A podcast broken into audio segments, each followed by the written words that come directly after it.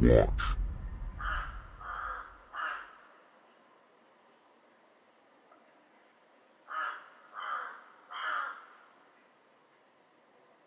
Welcome back, everyone, to another episode of the Ravens Watch. I am your host, David Lee Corbo, aka the Raven. I'm happy to be back after taking a week off. Uh, we doubled down on Nephilim Death Squad last week in honor of uh, Nephilim Awareness Month, which is November. So that's forever going to be Nephilim Awareness Month, guys. You got to get that in your heads, and we'll see you next November. We'll double down on Nephilim Death Squad again.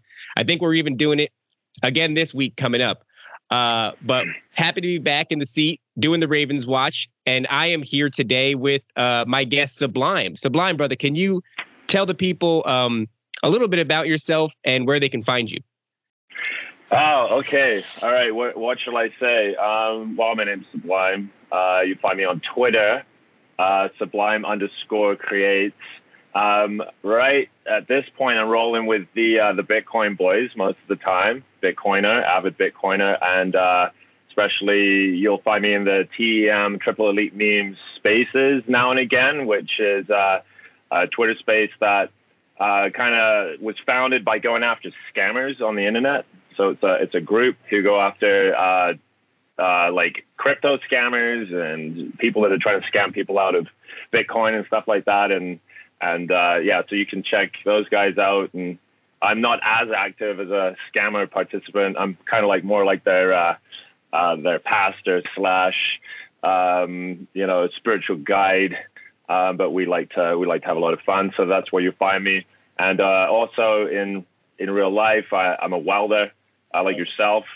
And um, yeah, so we got the 60-10 burns together, right? And um, and also I founded and planted a church to the homeless people in our city. So our city is like overrun with homelessness and drug addiction, and that was a big problem. And we noticed that the church wasn't really um, addressing those issues. So uh, we we me and a few friends started a church, and we've been doing that for a few years now. And uh, we record our sermons and we put them all up online. If people are interested, we could put a link to that later if you want. Yeah, so that's a little nutshell of where I'm at right now. That's very cool, man, because you're you're doing two things that um, I'm actually very interested in, in the sense that I don't know very much about them. So I always tell people that I am by no stretch of the imagination a, a biblical theologian. Um, I actually find the the language in the Bible. I have a King James version, uh, actually sitting right over there, and it's just a little bit uh, thick and dense, and so you know I kind of get lost in the verbiage. Um, and so we kind of met on Twitter, and then you added me to a group that uh, there's a lot of biblical dialogue, which I actually find incredibly. Yeah. I don't contribute because I don't really have much to contribute, but I do a lot of lurking and I try to do a lot of learning. and there's also there's always very cool information going in and out of those groups, so I find that awesome. And then the other thing is uh, the whole cryptocurrency. I, I highly recommend people um, go to you as you know if they're interested in either the Bible and and you know learning more about that, or if you're interested in cryptocurrency because man uh, those are like two of the densest subjects in the world, and you're tackling both of them. And you know, those are big monumental tasks to take on. It's very cool that you started a church. Uh, do, do you mind me asking what city is it, or would you rather keep that? Um, well, let's just put it this way: like I'm in southern Alberta, and uh, southern Alberta in Canada, and uh, we're right next to the largest native reserve in Canada uh, First Nations reserve, and uh, on you know with the the culture and uh, and the history, there's just a lot of there's just there's a lot of uh, brokenness. There's a lot of people that are struggling, um, and there's a lot of drug addiction, right? So that tends to bleed into our city because we're so close to the reserve, so that people come into into our city for uh, just um, yeah, just to get all the social programs, right? Just basically get all the free money and and whatever. And but that ends up being like kind of a disaster because you know people just oh I got all this free money, let me just go and do a whole ton of fentanyl today, you know. so, uh, but, but anyway, yeah, Southern Alberta. Um, I guess like yeah, I'm in Lethbridge, so that's I mean, there's only one city in southern Alberta, really. And um, yeah, and if you ever listen to my sermons online, you know, that's, you might hear, you know, me referencing our city. So interesting area for sure. Very cool, man. Uh, like I said, those are monumental tasks that you're undertaking, um, especially in the regards to the density of the information. And so I imagine that it is not um, an easy thing to to to take on, but it's certainly a fulfilling thing to take on. Yeah. And mm-hmm. um, one of the things that you and I were going back and forth about a little bit is uh, you have had personal experiences. Um, some of them with your, I, I believe you said with your girlfriend, and then also because of the nature of what you do, you have um, actually got a lot of secondhand experiences from from mm. other people who have you know shared their testimonies with you about what they've gone through uh, and it sounds like by the nature of where you are in the city uh, by the nature of what you're doing you come across i would say a, a lot of troubled people uh, like you described yeah, yeah. earlier mm-hmm. and so uh, I, I i imagine that yeah you probably do come across some some funky stuff i i live in a little bubble um I went out recently to a church for the first time in my life, uh, where where my wife and I took my son, and we we went out on our own accord, and it was, I think, maybe not the best experience for me because I went into number one, it was sort of a mega church, you know, one of these yeah. like really sort of um, uh, uh, church corporations and uh, it was like the Walmart yeah. of churches. And I believe it was mm. an evangelical one, and uh, they were talking a lot about sort of the Palestinian uh, Israeli conflict, and uh, very much in support of Israel and sort of this idea that like I don't know. I, I I think now I've pieced together what the context was. It was like they support Israel because the things that are unfolding, in their opinion, are going to bring about the second coming of Christ. And so there was a lot of like fervor enthusiasm about like the violence yeah. and the war. And um and so I found myself kind of like taken aback, right? Because I'm one of the people who pumps the brake whenever the propaganda machine starts cranking out, especially wartime propaganda, right? We're talking about the fog of war. We're talking about uh, a holy war a religious battle that's been going on since the beginning of mankind. And I fully acknowledge that I lack the context and the information to understand this this thing entirely. And so suddenly I'm thrust into an environment where they are like, right. you know, they're yeah, they're yeah, going yeah, for it. They're happy. So I know what you're talking about, bro. Yeah. Um, it, it seems to be uh, like so. What you're alluding to is something in Christian theology called eschatology, which means um, last things, right? This, the, the progress of history, right? So Christians believe, and the Bible says, that God orders history, right? He has a plan, a set definitive beginning and a definitive quote unquote end of this world, the way that this world will be before Christ returns. And uh, Christians disagree vehemently on the nature of that eschatology. Um, the the one that you're describing is that uh, it's called um, dispensationalism, and it's actually relatively new within Christian history. It only exists by about 200 years ish, came around the 1830s, um, and they um, assert really that the world will get worse until Christ returns, but at the same time, um, uh, Jesus has to return as the the Messiah of the Jewish nation, right? So this is why they're really wrapped up in having the temple back and the temple grounds back so they can build the temple and start doing the sacrifices again and all that kind of stuff. But I mean, for I guess I used to kind of believe that, but because we never really did eschatology good in the 80s and 90s, 2000s and it was just assumed that that's the way it would go. But upon further study and understanding a lot more about the Bible, I've completely switched to the polar opposite of that. I don't believe that at all. I believe that Christ is King. He came. He came, right? Like we sing the Christmas songs and stuff like that, right? Like he came as the king, he came as a baby, he came to redeem the world. And that now that Christ has come and he's tied up the strong man, the enemy, all the you know, the demons, the watchers, the Nephilim. He's king over all of those things. And he's using his people to bring his kingdom about throughout the world in a greater way to subdue all enemies. And, uh, and one day he'll return, but not to a, a gong show fallen world, but to a redeemed world, right? Where he just needs to come back and wipe out sin and death. And then that's it, right? So unfortunately, Christians have really been wrapped up in that, especially evangelicals. Like, yeah, I am a quote unquote evangelical slash Protestant, but I don't like to call myself that because they're so like whacked out, especially North American Christianity. It's like, eesh, right? Like, really, dispensationalism and all that, you know, is quite American and uh, never trust a religion that comes out of America. yeah, one of the things that I've come to understand, and I'm sure I've got a really shitty version of this in my mind uh, because this is all new to me. I'm, I'm coming to it. I'm trying yeah. to understand it seems from where I'm sitting like the Jews don't believe that Christ was the Messiah, or rather that he was uh, um, God's son that was sent here to sacrifice yeah. himself for our sins.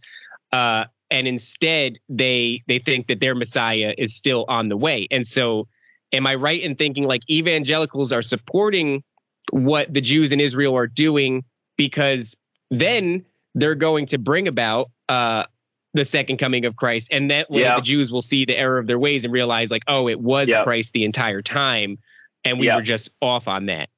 Exactly. But the only thing is, though, is that they reject God's law, right? Like, we don't like to talk so much about God's law, but God never breaks his law. So, like, he's not going to come in and be like, yeah, it's totally justified to kill like six million Palestinians in Gaza in order to bring Christ back. Because that's not why he came.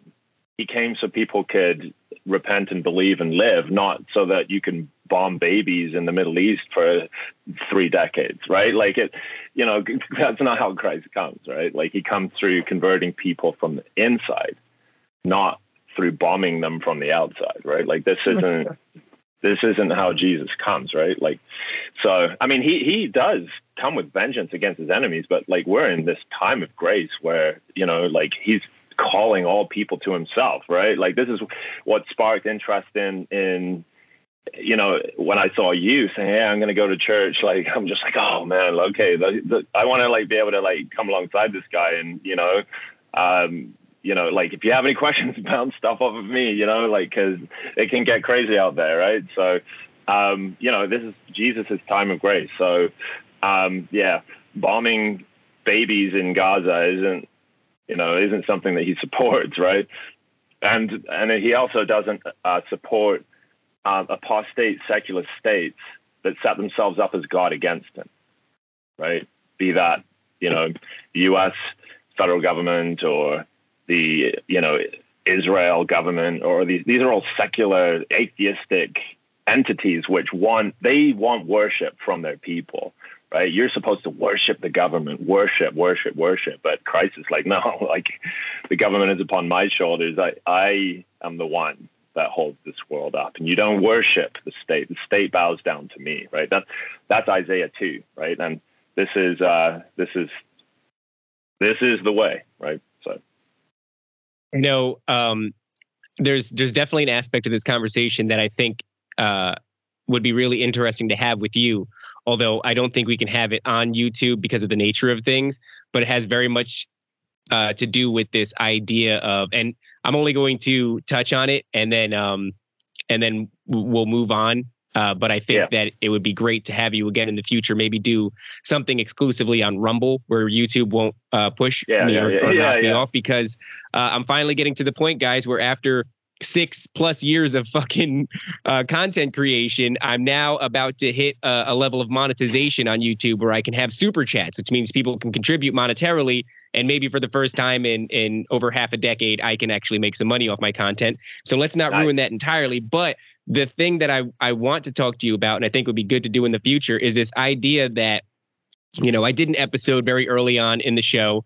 Uh, early on in the grand scheme of things, it's only been four months, uh, but still one of I think the third episode I did was about this um, black cube of Saturn and the the cult of the black cube of Saturn okay. and how there is an incredible amount of esoteric occultism regarding the cube, uh, the the hexagonal storm on Saturn's north pole, um, mm. and then this this thing morphs into and rolls into the fallen, the Nephilim, the Greek pantheon, Mhm. this idea of Kronos, this idea of Moloch, uh, Mm. this idea of Saturn, Satan, all of these things bleed over into one another. And just recently, I was having a conversation at work with um, with one of my buddies, and he goes, "We're talking about the Star of David," and I say to him, "You know what's interesting is I've been learning sort of peripherally. I keep seeing this notion that there is no mention in the Bible of the Star of David actually having anything to do with the biblical King David, and that it is specifically the Star of Remphan. I, I don't know if I'm pronouncing that right. It's like R E M P H A N, and also of Molech, the Old Testament deity that uh, they would sacrifice children to. And Mm. then it says that the star was created as a symbol uh, that they use to represent or, or to worship those gods. And then there's immediately this bleed over between Remphan and its translation to Kronos. And now all of a sudden, this black cube of Saturn fits in perfectly. Not only that, but the center of the Star of David being a hexagon, being the same shape as the storm on Saturn's North Pole. It is all of a sudden like I, I've had these pieces, and what made them click was I'm telling my coworker this, and he goes, "You know, it's interesting because he reads the Bible every day. He's recently got into it. We we started this journey together actually because when I started my job, he really dug my conspiracy theories. He had a bunch of loose pieces that I was able to connect for him, and he went, "Whoa, that's really interesting." I said, "Yeah, you know what's interesting, uh, even more so is that as I move forward in time, after doing this for like 16 years, uh, the biblical lens." Makes more sense to me than any other lens that I've looked Yeah. at all of this through. And he agreed with that. So he starts this journey on reading the Bible. He's much better at reading than I am. He actually is the one who gave me the King James version. So shout out to Mikey. Um, and so uh, what what ends up happening is we have this conversation. I go, I don't think there's any mention of it. I don't know for sure because I haven't looked into it myself, but I see this peripherally that there's no mention of this being about David, the King David. And he goes, Yeah, that's interesting. I haven't come across any mention of it whatsoever. And I go, Yeah, the only mention is potentially Remphan, but I don't know that. So Mm. the next day he comes in, and I think it was like Acts something. That's how good I am. Acts. Yeah. It was in it was in Acts somewhere. Uh, he goes, yeah, dude. I just opened up my Bible. Sometimes he likes to do a little thing at breakfast. Well, he'll pick at random, and he stumbles upon that verse the very next day. Wow. And he comes in. and He goes, yeah, dude. It's this book and this verse. And I and I Google it. I find it, and then just because of that epiphanous moment, it was like I've always had these things in my head, but the energy of the moment lent itself to like sticking the pieces together. And I went, holy crap, like what is going on here? And then the very next day, uh, Sovereign Bra on on uh, Yep. on Twitter on X, he posts this thing where there's like a series of sixes, three sixes that are hidden within the Star of David. Mm.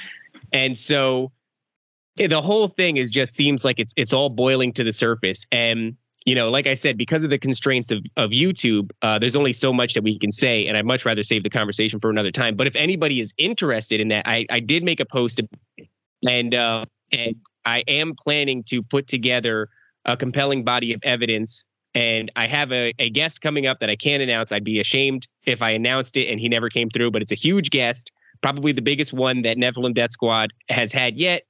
And I want to have the conversation with him. So if you guys are looking forward to that, I highly recommend looking into this this um this idea of the Star of David actually being the Star of Remphan, a representation of Remphan and Moloch, which bleeds into Kronos, which bleeds in, bleeds into the Fallen, the Nephilim, the Greek pantheon, and and it, and this black cube of Saturn. It is a mess, dude. It is Wow. a mess. But once you start going down that path, uh, it becomes very interesting. But I wanna I wanna swing off that tirade and get to the uh, the the the sort of the meat of why we're here.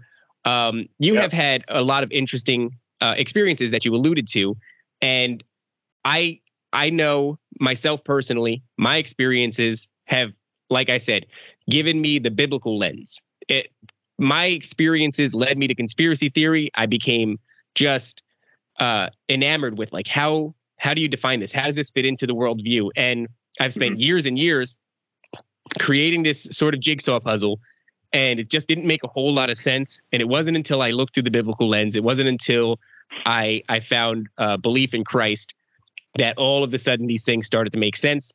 And right. so knowing that you have taken on this this sort of monumental task of uh, helping people to understand the Bible, helping people to come to Christ, uh, creating your own church, and then finding out that you have a series of experiences, I can't help but wonder uh, the nature of these experiences and and how they contributed to you coming to be the person that you are today and coming to take on the task that you have.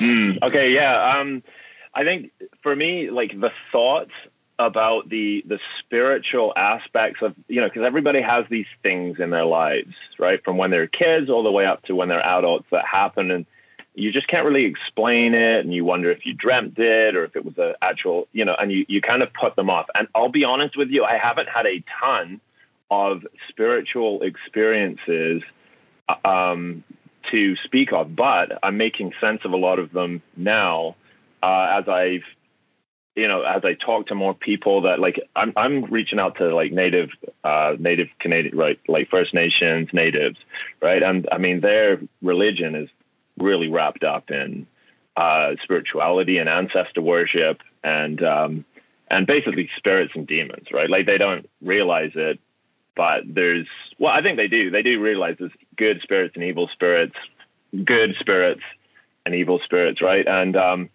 and I've had lots of experiences and talks to lots of people like that. But we've had personal experience. Um, so I was born and raised in the UK, born and raised in a quiet country area of the UK. You know, the remnants of Christendom, right? Like the influence of God's word and His law for a thousand years on society, generating all of our laws and rules and you know all the pagan stuff that was happening like a thousand years ago with fairies and pixies and dragons and all this kind of stuff, you know, that's all been pushed back, right? So like I'm living in this this remnant of this Christian kingdom, and I didn't really experience any, um, you know, demonic oppression. I think I believe that God um, intends to push the enemy out of all countries and nations through, you know, through proliferation of the gospel and the Bible and biblical knowledge and changing laws and all this stuff so that you you know you can't be a witch in England, right? That's the thing, right? Like, but um, but moving to Canada, um, I've had far more experiences, and I think it's because the spiritual environment is different. Yeah, we still have remnants of uh, biblical law, and Canadian law is all uh, it all goes back to the Bible and God's law, British common law, basically, but going further back than British common law, that's biblical law, right? So it's applied to the nation. So we have that, but we also have the, um, you know, Canada's a melting pot of all kinds of people from all around the world. So my wife is uh, from a Japanese family; she's half Japanese. So her Japan- Japanese side of the family all came in through Buddhism, right? So they come into Canada, but they're Buddhists, right? So there's there's the spiritual uh, there's the spiritual realm there. So you've got this Buddhism, and then now I'm in southern Alberta, and there's natives around, so they've got their pagan uh, beliefs and and stuff like that. So things start to happen, right? You start to see things happen in front of you. So I don't know. Um, personal experience, the scariest personal experience I ever had that was um, the moment that I kind of realized that like Satan is still kind of doing his thing was uh, I was in a church for we we as a family were in a church for seven years, and uh, one of the leaders, the pastor, had been saved out of the New Age. Right, he was a New Ager, and he was really ascending within that. Uh, he was he was talking to the ascended masters, right, like he was in front of them as he was um, I don't know if he was dreaming or if he was astral projecting. I can't remember what he was doing. I think he was astral projecting, and he's in front of these entities that are giving him this um, almost like a uh, like a moment of like you're gonna are you committing 100% to us, right? And he said, you know, he had this conviction that something wrong with this no, and then all of a sudden he's a Christian, and now he's a pastor, right?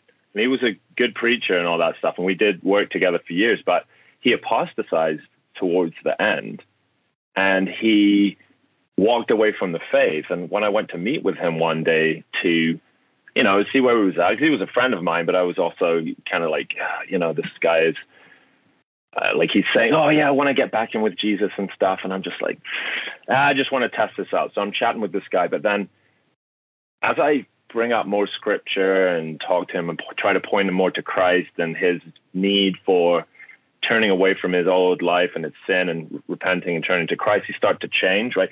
His voice changes. He starts doing weird stuff. Like he, he, he walks into the bathroom and just like pulls down his pants and just goes to the bathroom, sits down right in front of me. Like, I'm just like, okay, this is really weird and creepy. Like nobody does this and you've never done anything like this before. And then you come out and you just like, he, he's like oppressing me with his words, right? He's like accusing me and all kinds of stuff. But then as he's doing that, he, I'm sitting and he's pacing around the room.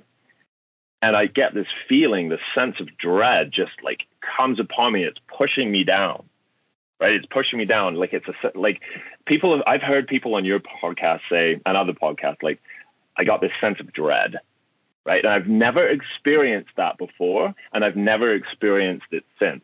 But what this was, and I recognized it at the time, was there was something demonic, satanic, whether that was the Nephilim spirit or, you know, however, like I'm still piecing all that together. But whatever was happening was coming off of him and it was pushing me down. And the only way that I could, like, I let it happen for, you know, maybe 30 seconds, but but as you know, right, it's like you got to call upon the name of Christ. So I like I stood up, and I'm like, I I rebuked him, right, in the name of Jesus. I'm like, you this what you're doing is from the enemy. It's Satan. You've got to like repent of your sin. You've got to like.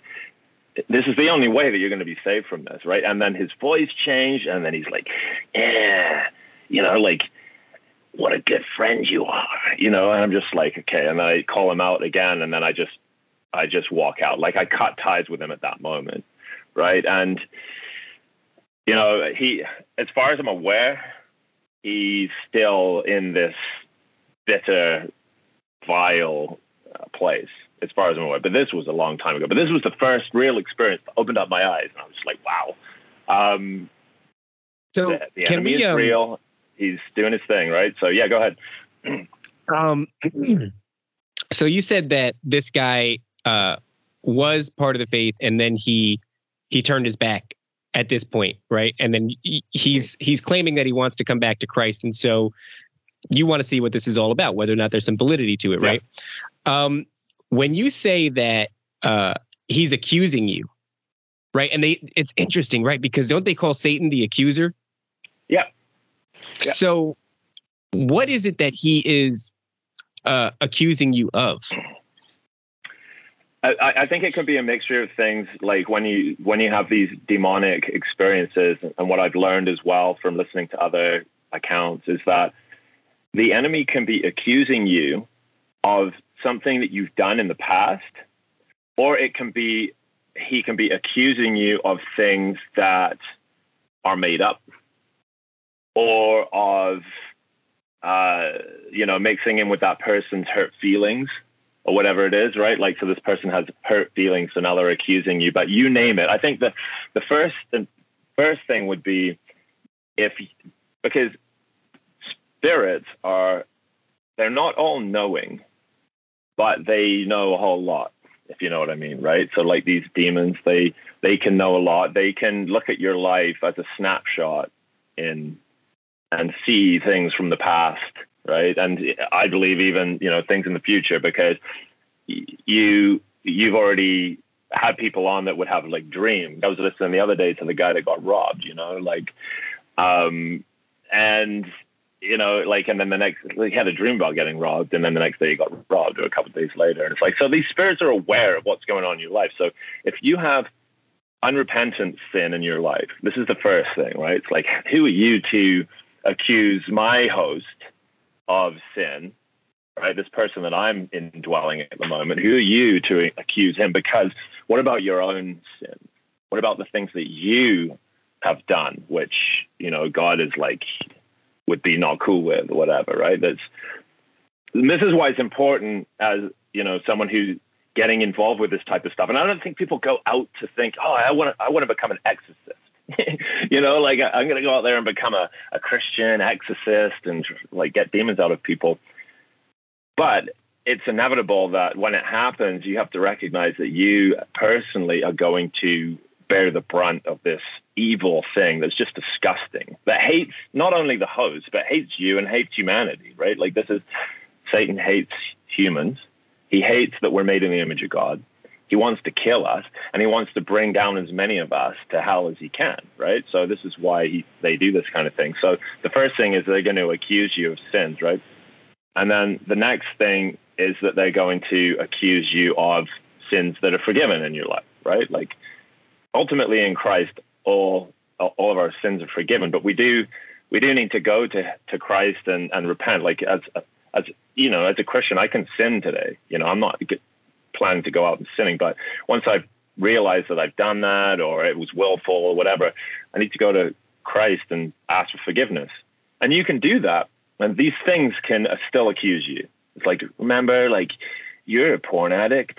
You know, like you've been involved in porn for like 10 years like you, you know like think of all the times that you've hurt your wife and hurt god like they're going to accuse you of that that's going to come up right and then beyond that it's just you know there's going to be things where they're just going to lie they're just going to accuse like there's nothing good in a in a demon slash nephilim spirit you know like these things these things are out to to remain in their host as long as they can and to do as much damage to the people around as they can, to lead as many people away from Christ as they can.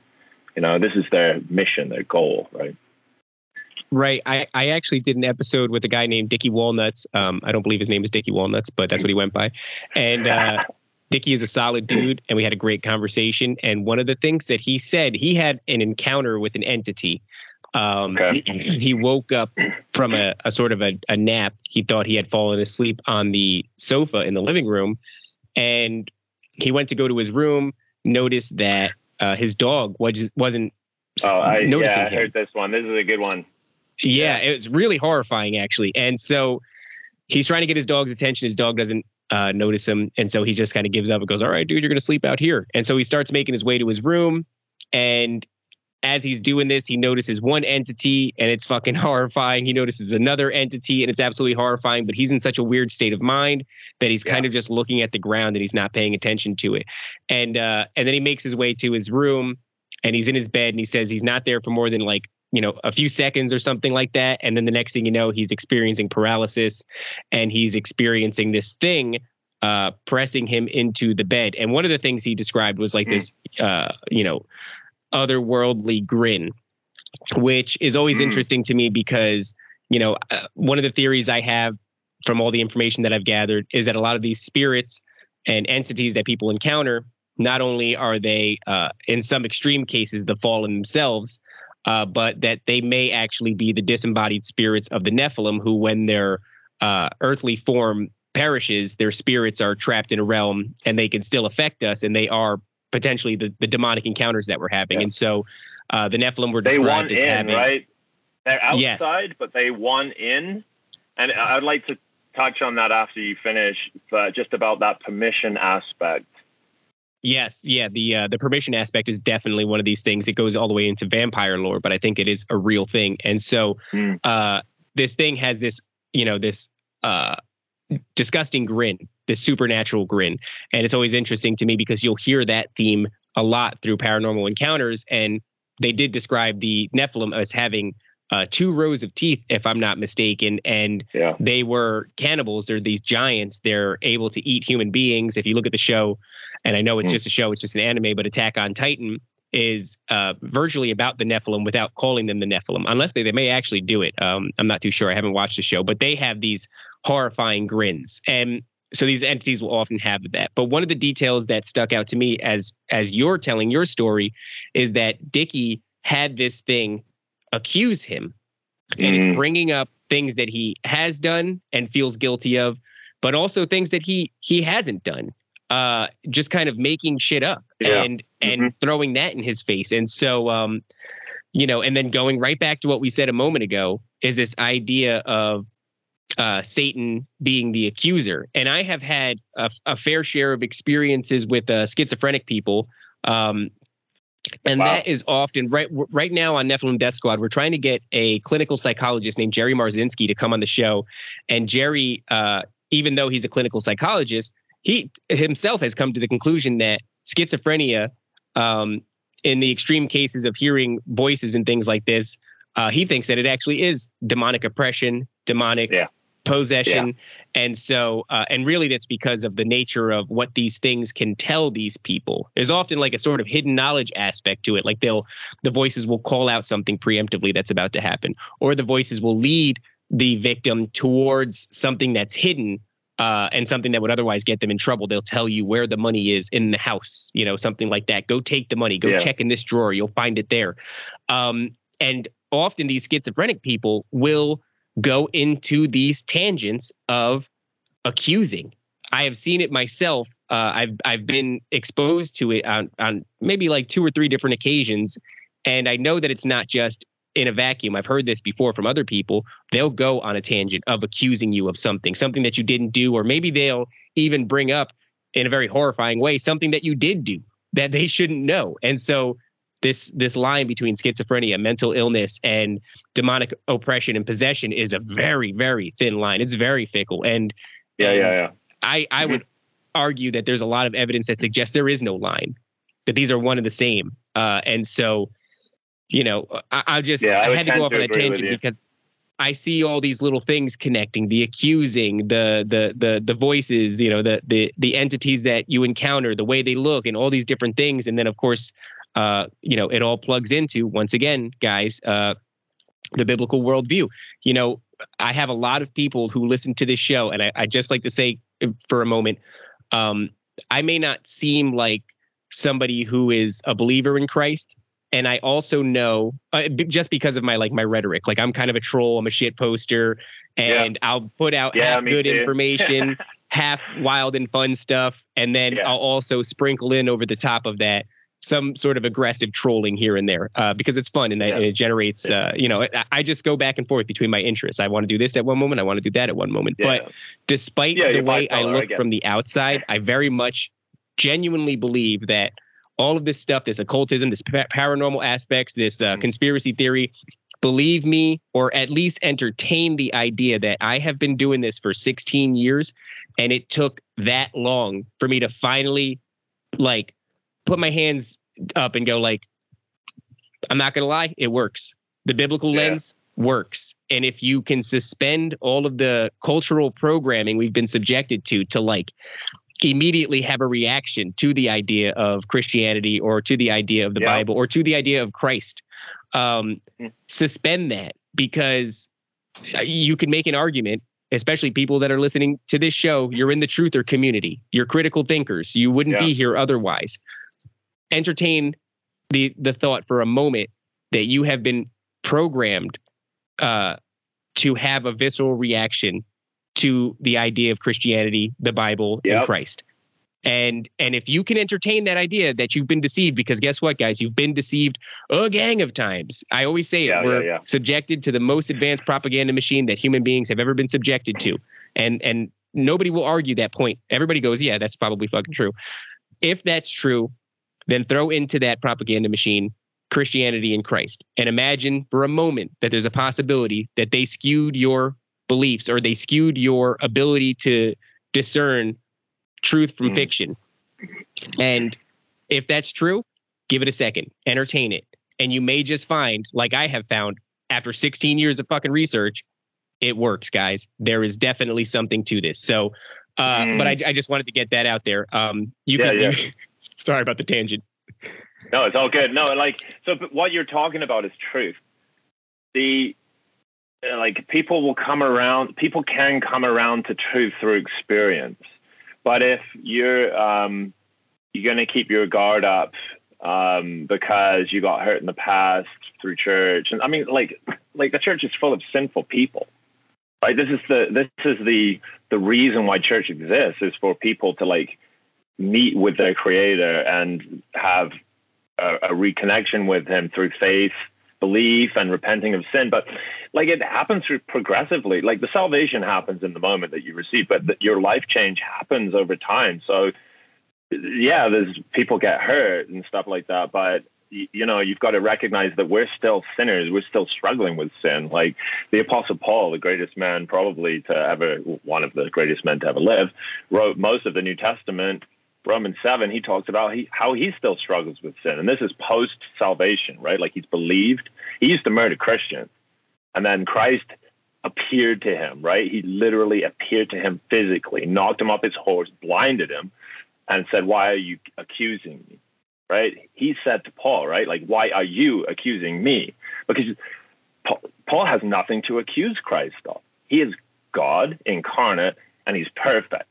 So, you know, if the enemy is willing to accuse Christ, which he has done, then, you know, like he's going to accuse us. But like he knocks Paul off of his horse and saves him. And then Paul is a Christian now. He believes like all, all the pieces fit together for him now right, about God, because he knew the law and all that stuff, right? But all of a sudden, with the renewed life through faith and the Holy Spirit, like it's the only spirit you want to be indwelled by, right? Like I give permission for the Holy Spirit to live inside of me, right? And that's what happened to Paul, but he still struggled with sin, right? So you're still going to experience pain and hurts in church and all these different places. And you might even have people that aren't even Christians in churches. Like someone raped my child in church. It's like how do you know that was even a Christian? I bet you it wasn't because this isn't what Christ does. So I bet that person was LARPing as a Christian or whatever, right? So we don't take a lot of this into account and people get hurt, then they walk away because something happened to them. But, you know, sin is in this world and you have to contend with it. And Christ, faith in Christ is the way that you contend with it and the Holy Spirit, right? So, um, yeah, I don't know like I have other things, other experiences um, that would tie into this as well. But this whole, this whole, for me, this whole um, psyop, as it were, the spiritual psyop that comes from the enemy, is to to distract people away from the truth. Right. This is the way that they take people down, and like on your show, a lot of the time people are oppressed by spirits. And we've had those experiences, especially as my wife is a Christian, but she came from like you know, there was some like uh, Buddhist background, there was some spiritual stuff, ancestor worship, and it's very spiritual.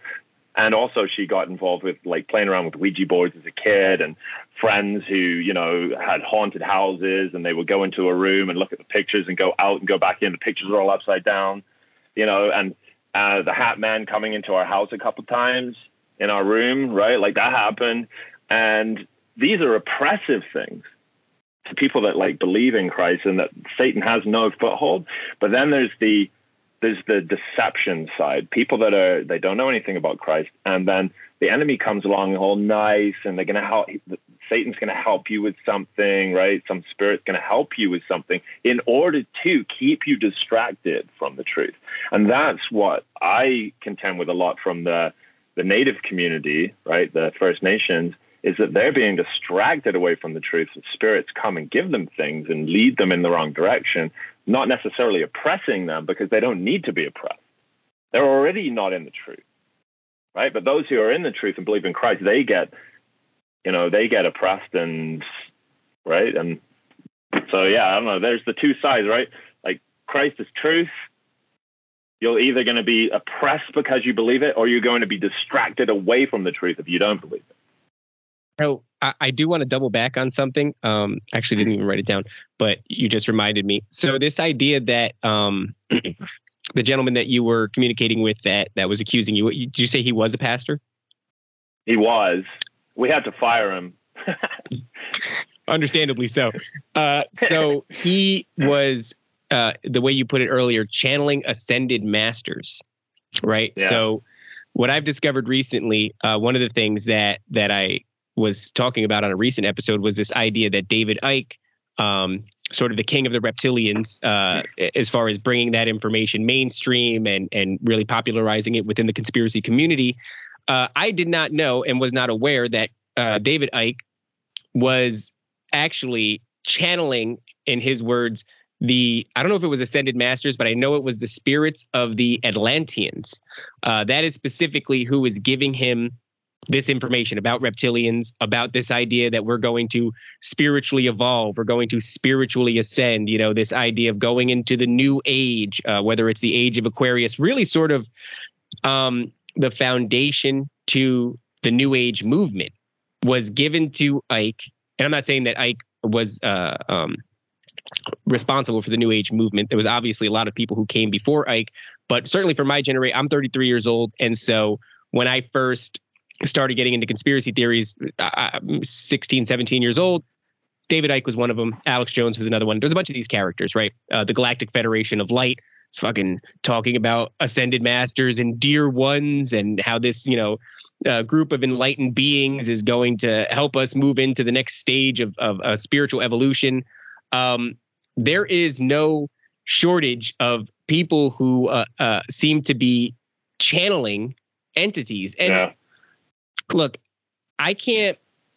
I, I don't want to go too far into that because we're going to derail, and I very much be interested in hearing uh, some of your other experiences.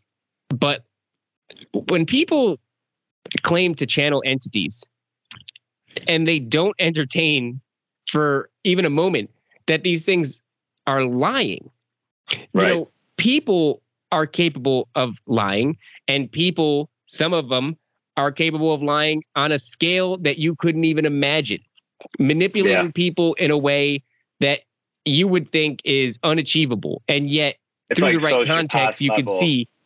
Yeah. Yes, mass level, exactly. Mass uh, formation psychosis, uh, the propaganda machine. You know, as I was saying before, what makes you think that people are the tip of the spear when it comes to uh, their their capabilities of lying.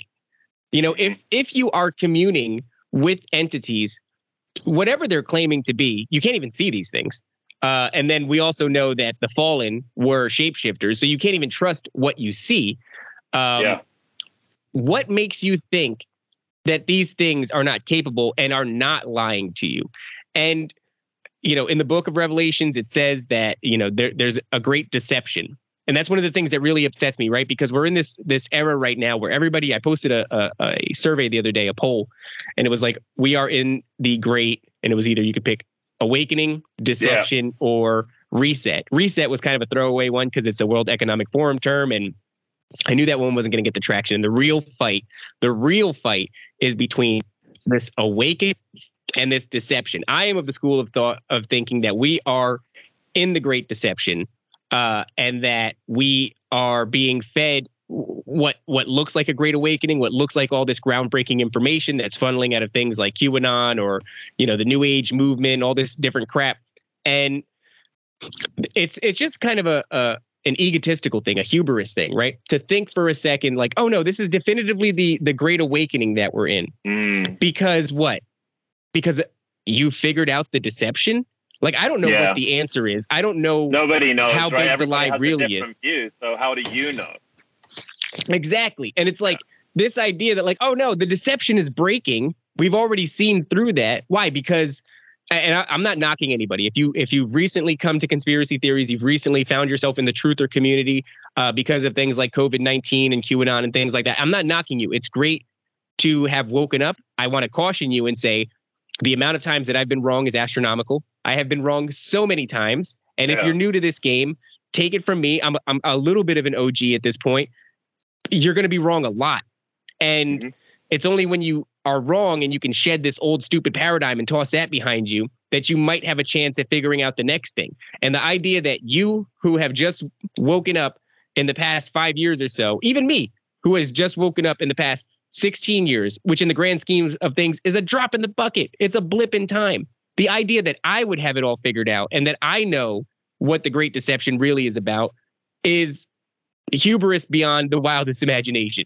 You know, we're talking about yeah. a, a, deception that's launched by by Satan, uh, you know, the master of lies. Yeah it's going to go in, it's going to spider off in all kinds of directions, right? Because so long as you can keep people believing something that's not the truth, it doesn't matter what they believe.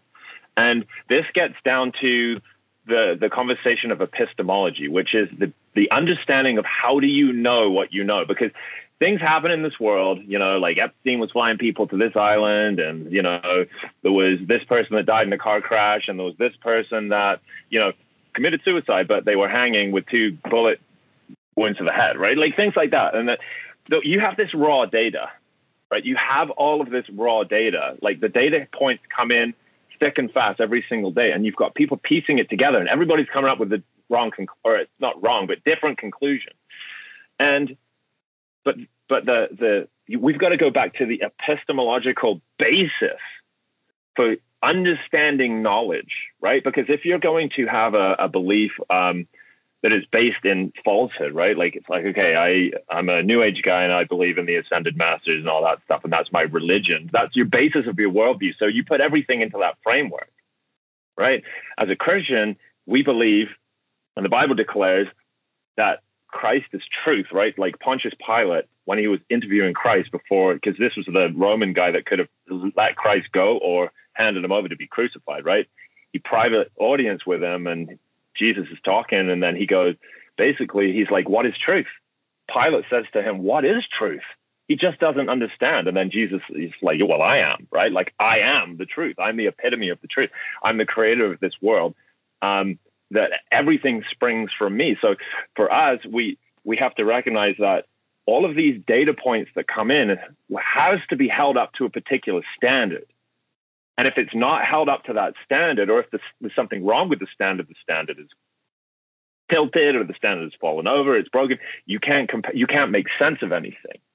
And what good is what good is this conspiracy theory community without ultimate truth, right? And you know, Christ declares himself as ultimate truth. Some people will believe that, some people won't. It's not to say that people who are believers in different religions or no religion at all or whatever can't come up with uh, a correct answer for certain things. But at the end of the day, higher than these data points is the fact that truth came into this world, right? And that we have to hold all things up to that, right? That's that that's what I like to uh, point people back to because there's a verse in the Bible, uh, First John five. When I'm talking to my native friends on the street who are like talking to spirits, and that an ancestor of like a grandfather, his grandfather came into in a dream and told them to do something, was leading them. They go out to a sweat lodge and they do, you know, and they do all this different stuff, and there's all this data coming in, right? But I'm just like, hey, next time you have that experience when that spirit shows up, why don't you ask them what they say about Christ, right? Because First John five says, everyone who believes that Jesus is the Christ has been born of God, and everyone who loves the Father loves whoever has been born of him. By this, we know that we love the children of God when we love God and obey his commandments. Right? So, like, that's the, the way that we know him. But then you've got this other test here. It says, Beloved, do not believe every spirit, but test the spirits to see whether they are from God. For many false prophets or false spirits right, have gone out into the world. By this, you know the Spirit of God, the Holy Spirit, right? It's the truth. Every spirit that confesses that Jesus Christ has come in the flesh is from God, right? And every spirit that does not confess that Jesus is not is not from God. This is the spirit of the Antichrist. The spirit of the Antichrist can be in anyone at any point. Right? It can be affecting anyone. Like it's just a spirit, any spirit that sets himself up against the truth and against Christ right? So, little children, you are from God and have overcome them, for he who is in you is greater than he who is in the world. This is why, when you call out to Christ when you're being oppressed, is that this thing lifts off of you. But when people are being misled, this is why you. This is why I say to them, like, next time you see that spirit, ask it what it says about Christ. Right. And I ask people on the street who are like, I'll be preaching at church because we preach outdoors, outside the shelter, and people will manifest in front of us. Like demons will manifest in front of us. And we're asked, you know, like people just change and they freak out and they yell and accuse and all kinds of stuff. And we're asking them, you know, like, what do you say about Christ? And they, they'll say the most vile things about Christ. Oh, that's, ah, no, he wasn't God. That's the, the nicest thing they'll say, but they'll say all kinds of other stuff. Right. So this is, this is how you can test the spirit. It's like, hey, to everybody else all around here, you see what I'm saying? It's like this person is clearly in bitterness and just the bile of satanic possession, see how Christ is true because see what this person is manifesting basically in front of you, right? It's it's easy to see. It's black and white, right? It's very very easy to see. So what's really wild about that too is um, I still have a lot of perspective without the biblical lens because that's kind of how my I, if you want to call it training that's how my brain was trained and it was only recently that i've discovered this. But what i would have connected that to and obviously did in this moment is this idea that like there is an objective truth right? The truth mm-hmm. is incredibly important. That's my relationship yeah. with the truth is incredibly important. Pe- people sometimes will give me pushback on that like why is that so important to you? And i'm like i can't even understand that question. Like what what do you mean why is the truth important? Mm. the truth is you know the most important thing in the world to me. That or else i wouldn't be doing what i'm doing. I wouldn't be wasting my breath for all these years and all, all this time in this research. Um, but we live in an era right now where the truth is more convoluted possibly than it's ever been. And i would say i would even go as far as say definitively more convoluted than it's ever been because previously whoever sought to muddy the waters and make truth hard to find didn't have the apparatus available that you know is available today mm. with social media and just media at large, Hollywood as this massive propaganda machine, you know, all the various apparatus that's associated with that. It's, NASA is is a giant propaganda machine, in my opinion. Yeah. And so the the the apparatus that's available to a high level liar is they've got an arsenal now. And right yeah. now it's like people, I mean, you, you have this idea even in in in school where uh, you see these anecdotal stories of teachers trying to go, well, there's a new way to do mathematics, right? Uh, it's Common Core math, and and then I see these things of like, oh well, uh, two plus two doesn't always equal four. Sometimes two plus two equals five, and I don't even want to. I don't even what the. I don't know what that means. I don't want to know what that means because it's the biggest crock of bullshit I've ever heard. But it's like, yeah. now a man can be a woman and a woman can be a man, and and all, everything is inverted, and there's no objective truth. We can't even, you know, you had that Matt Walsh thing uh, go on, and and uh, what was it at the height of it? What is a woman? And people couldn't even answer yeah. that. There, yeah. th- there is an erosion.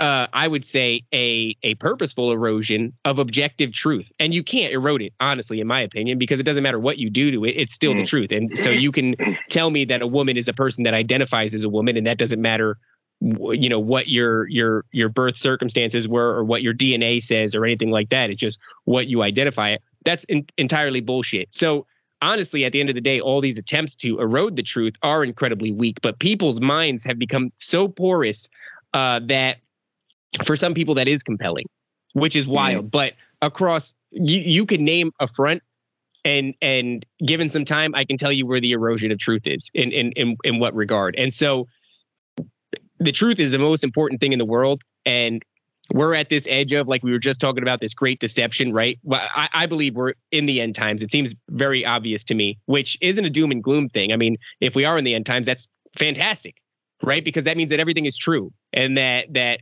uh, Christ is returning and there is an afterlife and there is a God and all of these things are real. And so that is actually, mm-hmm. in my mind, a positive thing. It doesn't bring me any any sort of uh, negative contention. I don't feel bad about right. that. I go like, oh, this is dope. Every time I see something that fits more into the biblical lens, I'm like, fuck yeah, dude. So like, I don't feel bad about it. But yeah. you can you can tell we're in a battle uh, currently, a struggle with objective truth. You know, the, the whole mm-hmm. Palestine Israel thing just happened, and we don't mm-hmm. know what is going on, right? Uh, wars and rumors of wars. We don't know what's up from from da- the whole thing is like nobody.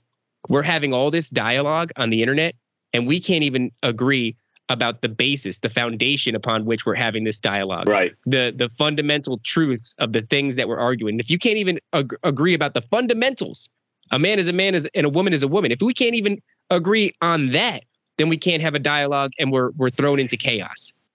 Yeah, this is what you're explaining is essentially the age old religion, the age old false religion, which is basically if you boil down any false religion um, down to its root, it's the deification of man. And what you want and what you say is truth, right? So, you know, and this is why you hear people saying, well, that's not, that's not my truth right? It's true to you, that's great, but that's not true to me. And it's like, oh, I mean, like this is this, but but in if you place that person as the central person in creation as God, like this is what we do. This is what human beings who are born into this world, born as sinners because of the curse, we deify ourselves. We make ourselves the center of attention. Look at your child, right? Like you, you don't have to train your kid to be selfish right? They're selfish naturally. They think that they're God, right? And especially when they're little, you have to literally just feed them and, you know, change them and all this because they become the center of this world. So as they grow, you have to wean them out of it and you have to break their hearts and say, you're not God, right? Like you're not God. There is a higher, there's someone higher than yourself. And this is, it's because as, as human beings, we're created in the image of God and God is one and many. It's like God is one God, but in three persons, right? So we we struggle with this whole uh, individualistic versus collectivist idea, and we can't piece it together unless you have Christ and you, unless you understand the true nature of God is that there's perfect unity, even though it doesn't seem like it, with the with the one and the many right? Of the one God and the many God, like it's just together, right? Like, and that we as human beings are supposed to be connected with God. We become one with God, even though we're many. But we can become one with God, but we're not God, right? And and we're not the we're not the the standard. We're not the sole principle that everything else looks up to, right? But that's what you see in society. It's like you get a whole bunch of people get together, you know, we call ourselves Black Lives Matter, and we want everybody to see our truth as the only truth, everyone will bow to us.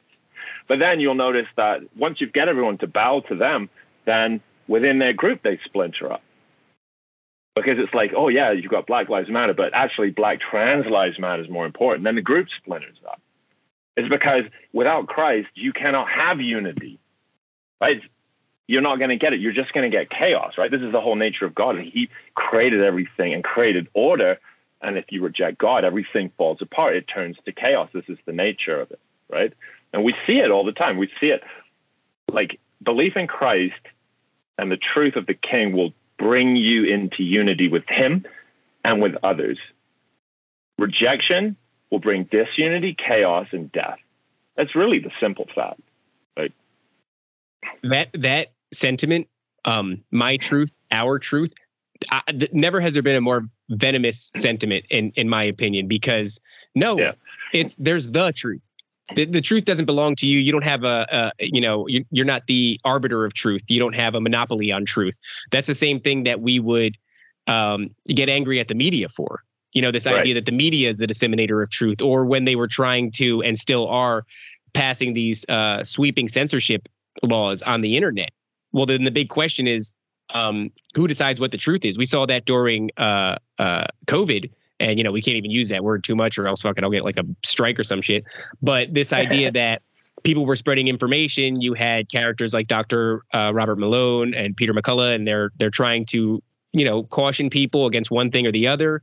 And uh, uh, myself included, uh, I was posting their information, and I was getting censored constantly. And it's like, well, who's the arbiter of truth? Who decides what's what's right and wrong? And without something like you said higher than us, without Christ, without yeah. God, then we have no standard for the truth. And then what it's up to man it's up to to to to you know i i know dudes like my wife used to be a jehovah witness and she would often be uh, berated and made to feel oh, embarrassed yeah. and they they do like a thing they'll go in the room with you and it's like confessions but it's much more like there's it's several of them yeah, yeah, exactly. And you know, these guys are you know, my wife was a teenager. She kissed a boy. Well, tell me about it. Where were you? How did you feel? What was it like? You know, how did you feel afterwards? And they're asking all these intimate details. And and meanwhile, uh, one of the dudes like works at Walmart, and I'm like, whoa. So this is the person that I have to answer to. Like I answer to God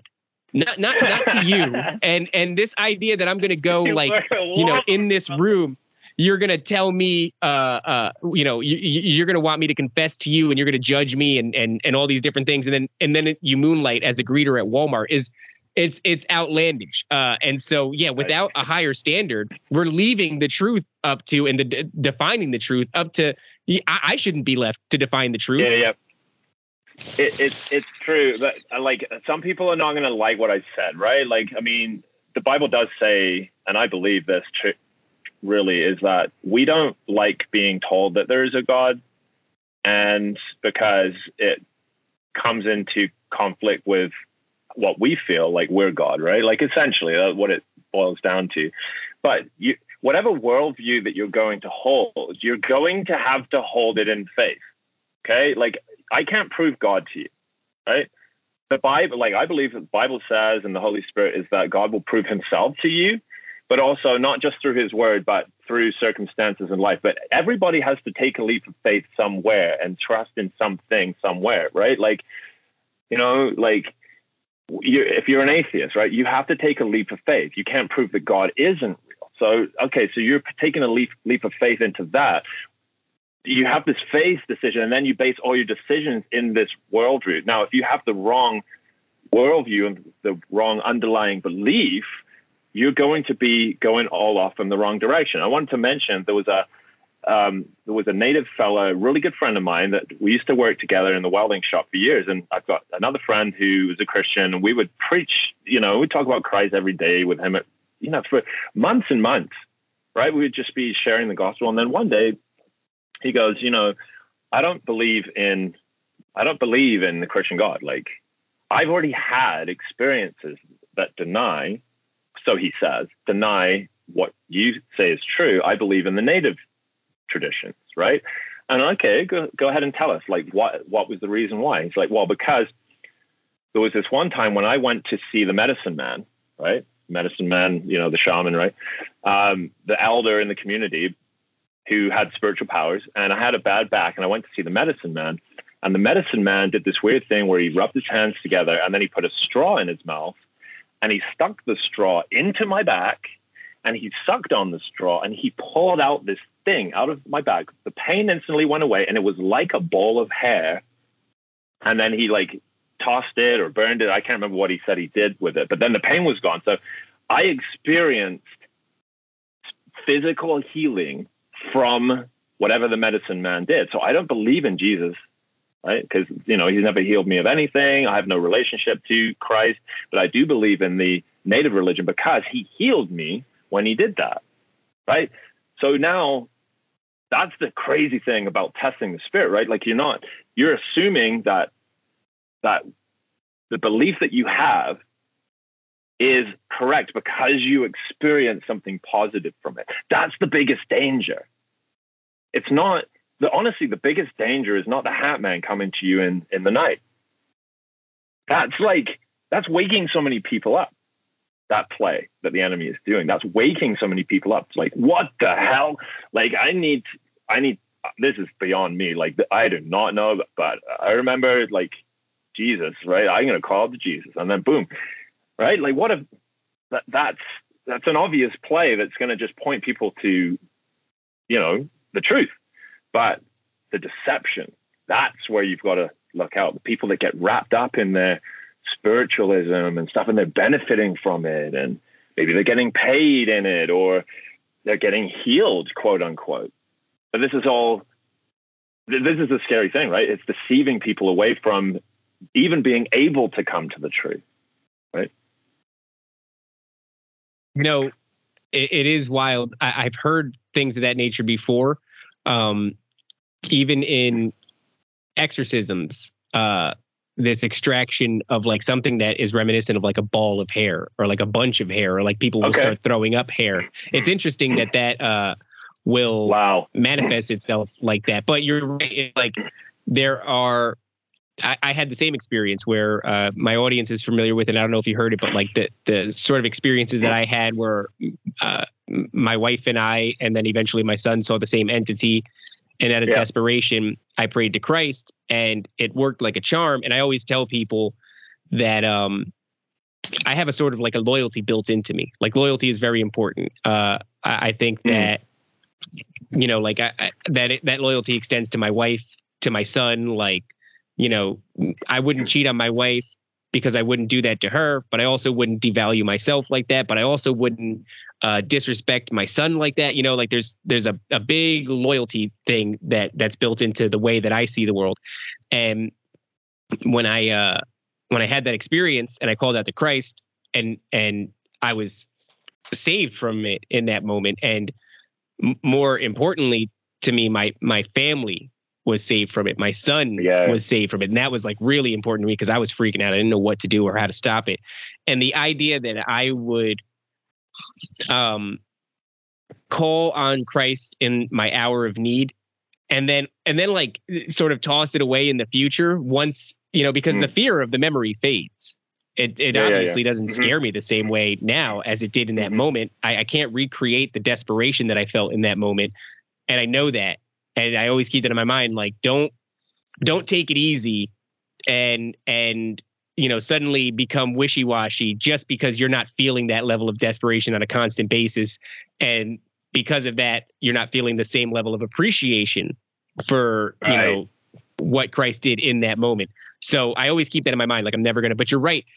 That is easy, right? The easy thing is yeah. you see something horrifying, uh, which people yeah. will, you can find, there's no shortage of, I called out to Christ, save me from a demonic paranormal experience. It saved me from an alien. Abduction. Yeah. Exactly. Yeah. Bigfoot, even all kinds of crazy shit.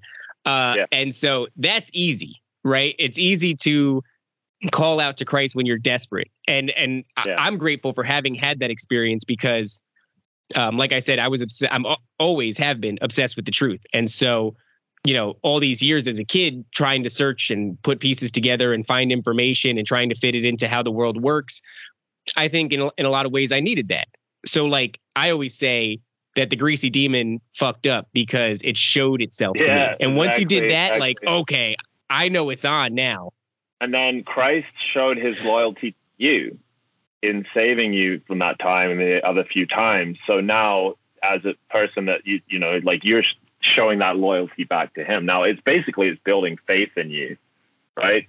So that now in the future you're not going to have as many of these situations by God's grace. You don't have to like demons like trying to like smother you in the night, putting their knees on your throat anymore, right? Because now you know like you're in, you've moved into Christ's kingdom through belief, and you, you're one of His people. But now, now this is where you got to watch because the deception is going to come. Right now, it's like okay, I got to know the truth.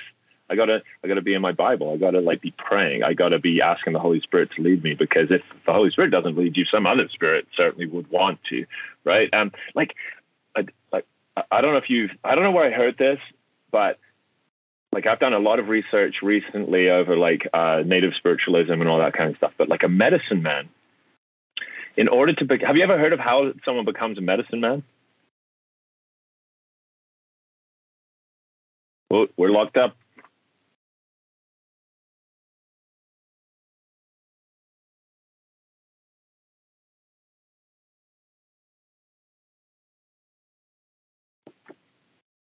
Yo, yo, yo. That's interesting. Can you hear me? Yeah, I can hear you now. I locked up for a second.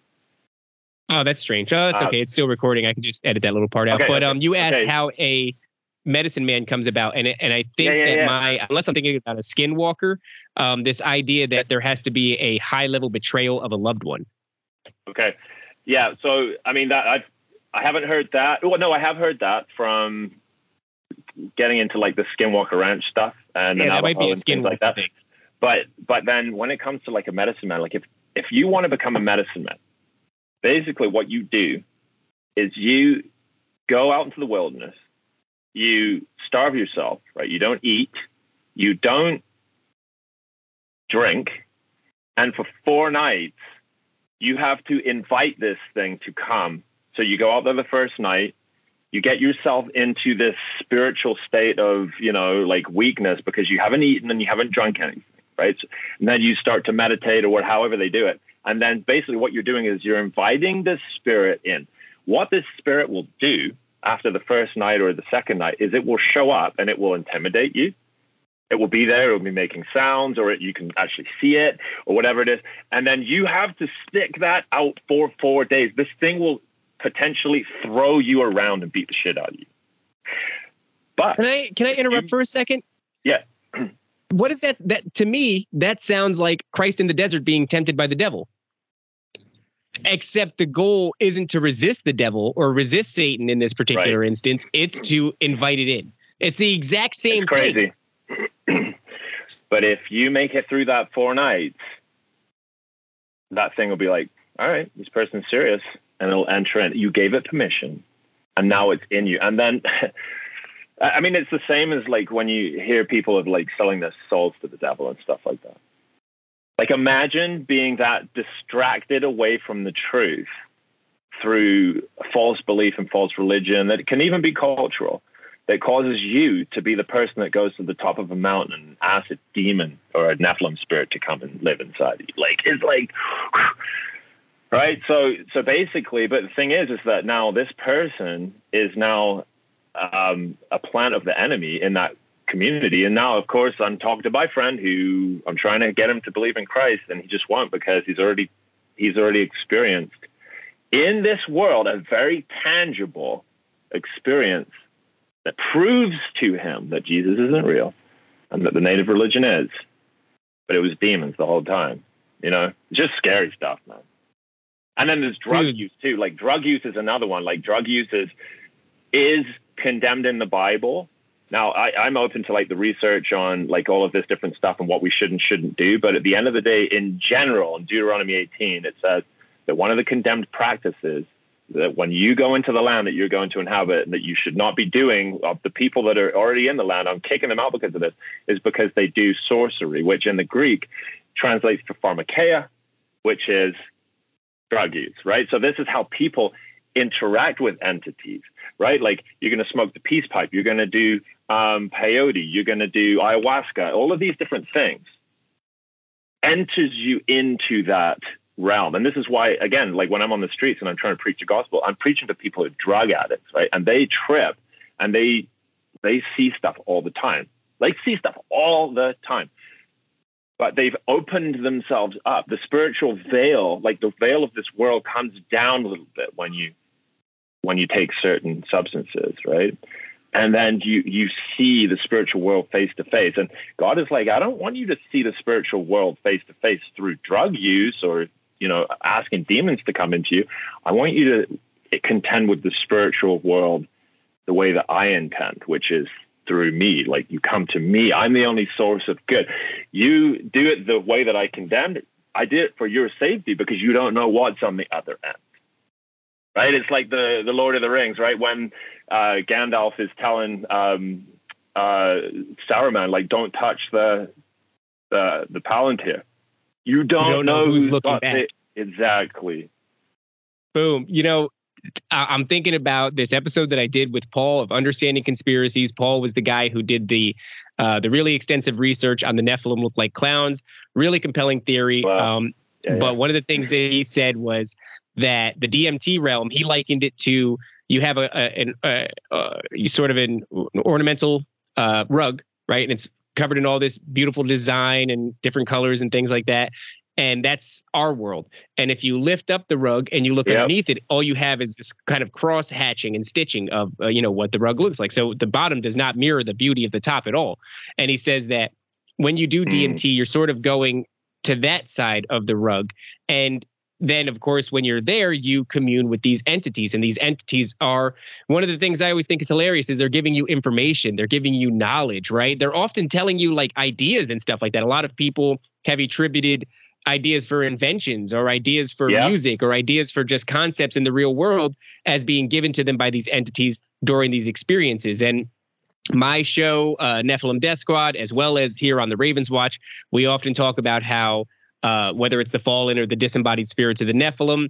Uh, these entities that people engage with since the dawn of time, uh, you know, when they first started giving man agriculture, right? Because a lot of these ancient civilizations will attribute their knowledge of agriculture or anything that you would consider higher than a hunter gatherer. Uh, mm-hmm. They attribute a a a god, a lowercase g, uh, the way I put it, as like being the ones who brought them that information. Yes, and and the way I see it is like they've been slowly pushing us through time to become more and more technologically advanced. I think that there is a correlation between their ability to affect us and also their ability to cross over into this realm and needing us to reach a certain height of uh, technology to be able to pull that off. And we just talked about on the last episode of Neph to America, which is much more of a hang and a fun time. Uh, we talked about Hasbro coming out with a new line of Ouija board that now has AI infused with it, which is hilarious, right? Oh man, you're gonna uh, so get like AI cryptids coming through. Like it's gonna be insane. Oh yeah, absolutely. But uh, you know, in that realm, in that DMT realm, people will often describe these entities as like looking like jesters or something like that. Yeah. And that plays directly into uh, Paul's theory. But these things, they are uh, a gateway. I've done mushrooms one time. I did a lot of mushrooms, and uh, and I would say that, yeah, what ended up happening to me, if you if you want to look at it through the lens of what we just said, I was having epiphanous moments over and over and over again. Just this dissemination of information, this understanding, you know, this gnosis right. all of a sudden because of something, I, you know, in hindsight, it would have had to have been something disseminating the information for me, uh, because really what I was uh, experiencing was a constant um, uh, epiphany. Oh, that's why that. Oh, that's why that. Oh, that's how that works. And like you don't get that unless somebody's explaining something to you, right? And and like these experiences uh, often are, that information is fleeting. So like I couldn't tell you. A lot of it was about human nature, why people are the way they are, things of that, like more psychology, I mm-hmm. think. Uh, but like you would never have epiphanous moment after epiphanous moment unless somebody was disseminating information to you. So now in hindsight, looking back at that, yeah, I was probably having an experience, communing with something. Something was communing yeah. with me. Uh, these we we have such a piss poor understanding of the spiritual realm in the West. Yeah. And we also have an unhealthy obsession with drug use and yeah. not for nothing, but uh, I've recently become disenfranchised with Joe Rogan. Um, I'm not saying that he's controlled opposition, but certainly yeah. uh, the way that I've come to understand these experiences, like dimethyltryptamine, if you look back, man, how many people is Rogan responsible for leading down a path yeah. that is going to lead to interaction, oppression, and possibly possession by ancient entities that yeah. are biblical in nature, that are our adversaries. Yeah. And then on his head be it, unless he repents, you know, like, I mean, this is why, you know, the biggest, basically the message that has to, to go out to everybody, right? Whether you accept it or not, but the message has to go out uh, is that yeah, this world is a spiritual world. There's all kinds of gods, demons, watchers.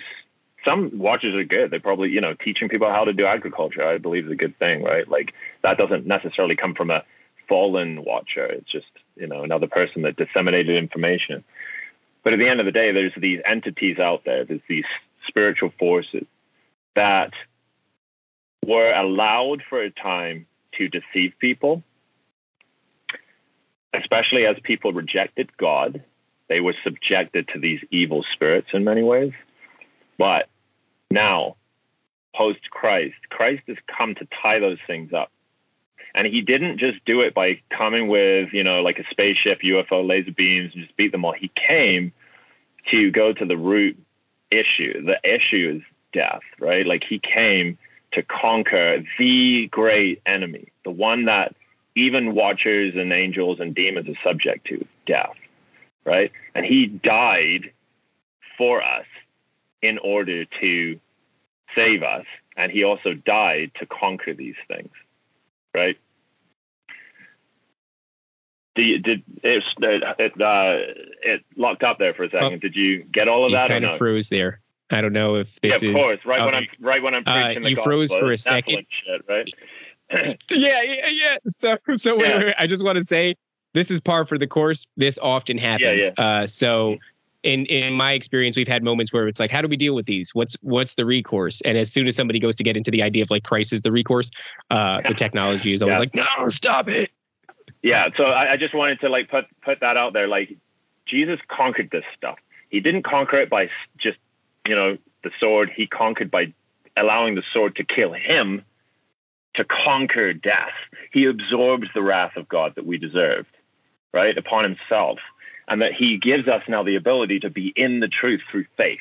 We can have our sins forgiven. We can get out of these evil religions and, and all this different stuff that misleads us, and we can get to the truth. Because Christ opened the door, he is the portal. The Bible says it literally I am the gate. I'm the gate. Nobody comes to the Father except through me, right? So you come to God through Christ.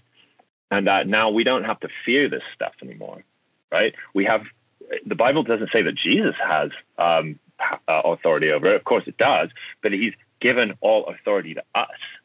We have authority over, right? So that when there's deception, falsehood, and all kinds of different stuff going in the world, now we know the truth. We can come at it with with the kingdom, and to expand Christ's kingdom is to pull people, even sometimes kicking and screaming, out of the old death kingdom that's going to be judged and going to go and burn with the Nephilim forever and burn with the Watchers forever in the lake of fire. We're going to pull them out and we're going to bring them into Christ's kingdom, right? Through the gate, which is Christ, through the portal, right? So, um, yeah, that, like that is that is it in a nutshell. That this is every Christian's mission, and um, to to tell this story, right? And and the church hasn't gotten, like you said, has really just pushed all the spiritual stuff to one side. It's all cookie, you know, we've got Jesus now. We don't need any of that stuff. It's like, well, okay, well, how do you help somebody who's being oppressed? How do you like someone who the hat man's coming in their room every single night? What, what's your answer? Christ is the answer. We have the answer. But if you're not willing to, like, this is why you have to be very careful these days and like which church you go to. Like, you're in this seminal time where he's like, hey, I think I'm gonna like start going to church and stuff like that. Look, oof, oh man. Sometimes it's like playing Russian roulette. Like, I'm gonna go here, and then you're like, damn, I got shot in the head that there, right? Because some Christians are just so they don't know their Bibles and the church is preaching and teaching all kinds of false stuff, right? So get your find a church that opens the Bible. You got to open the Bible. That's it. I want to go back to what you said because we're closing in on this hour and a half yeah. mark, and I, I think that there's no um, stopping that spirit of adventure. There's no stopping the spirit of exploration, and there's yeah. no stopping the spirit of truth seeking. And if you try to stop it, it it, it doesn't work. Um, and often it's going to lead people exploring in the wrong direction or mm-hmm. and i think what you said before is actually very clever and and i would give this to people who uh or re- reiterate what you said to people who are insistent on exploring who are insistent on trying these um these substances communing with these spirits ask them about christ that's mm. a great move dude because if you're going to do it anyway and like look i don't advise it but hats off to you for yeah. for going into the darkness and trying to figure out what's going on. On this show, what I do is I try to just expose things. I want to shine a light on things that are mysterious and strange to people, uh, things that people don't think exist, forces that people don't think exist. Uh, I think the worst version of being deceived is for you to not believe it exists at all. It's another thing yeah, to go towards the New Age said, movement, actually, um, because at least you've made the ex- the the step of acknowledging that there is an entire spiritual aspect to our existence and that there is spiritual warfare.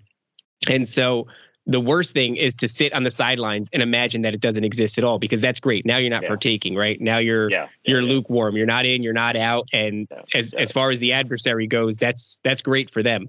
Um, yeah. But if you're going to go to these places, you're going to go to these dark corners. You're going to explore these, you know, these Crowleyan, hermetic, occult, esoteric corners of the world. Uh, ask these things. Go with with Christ, because if these things are real, then it is not a stretch to to believe that Christ is real. And so, yeah.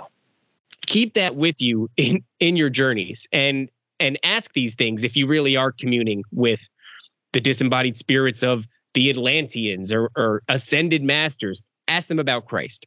See what they yeah. say. Uh, I, I think that that is a really good tool to bring with you, and hopefully over time uh, that will clarify things. Because I'm not claiming that I know what the truth is, uh, but don't put blinders on to one side of it because, like we said before, the propaganda machine is strong and mm-hmm. there's a reason why you can't talk about the Jews. There's a reason why you can't talk about the Muslims. There's a reason why uh, you know, nobody dunks on the Buddhists. There's a reason why nobody dunks on the Vedic uh, uh, ideologies.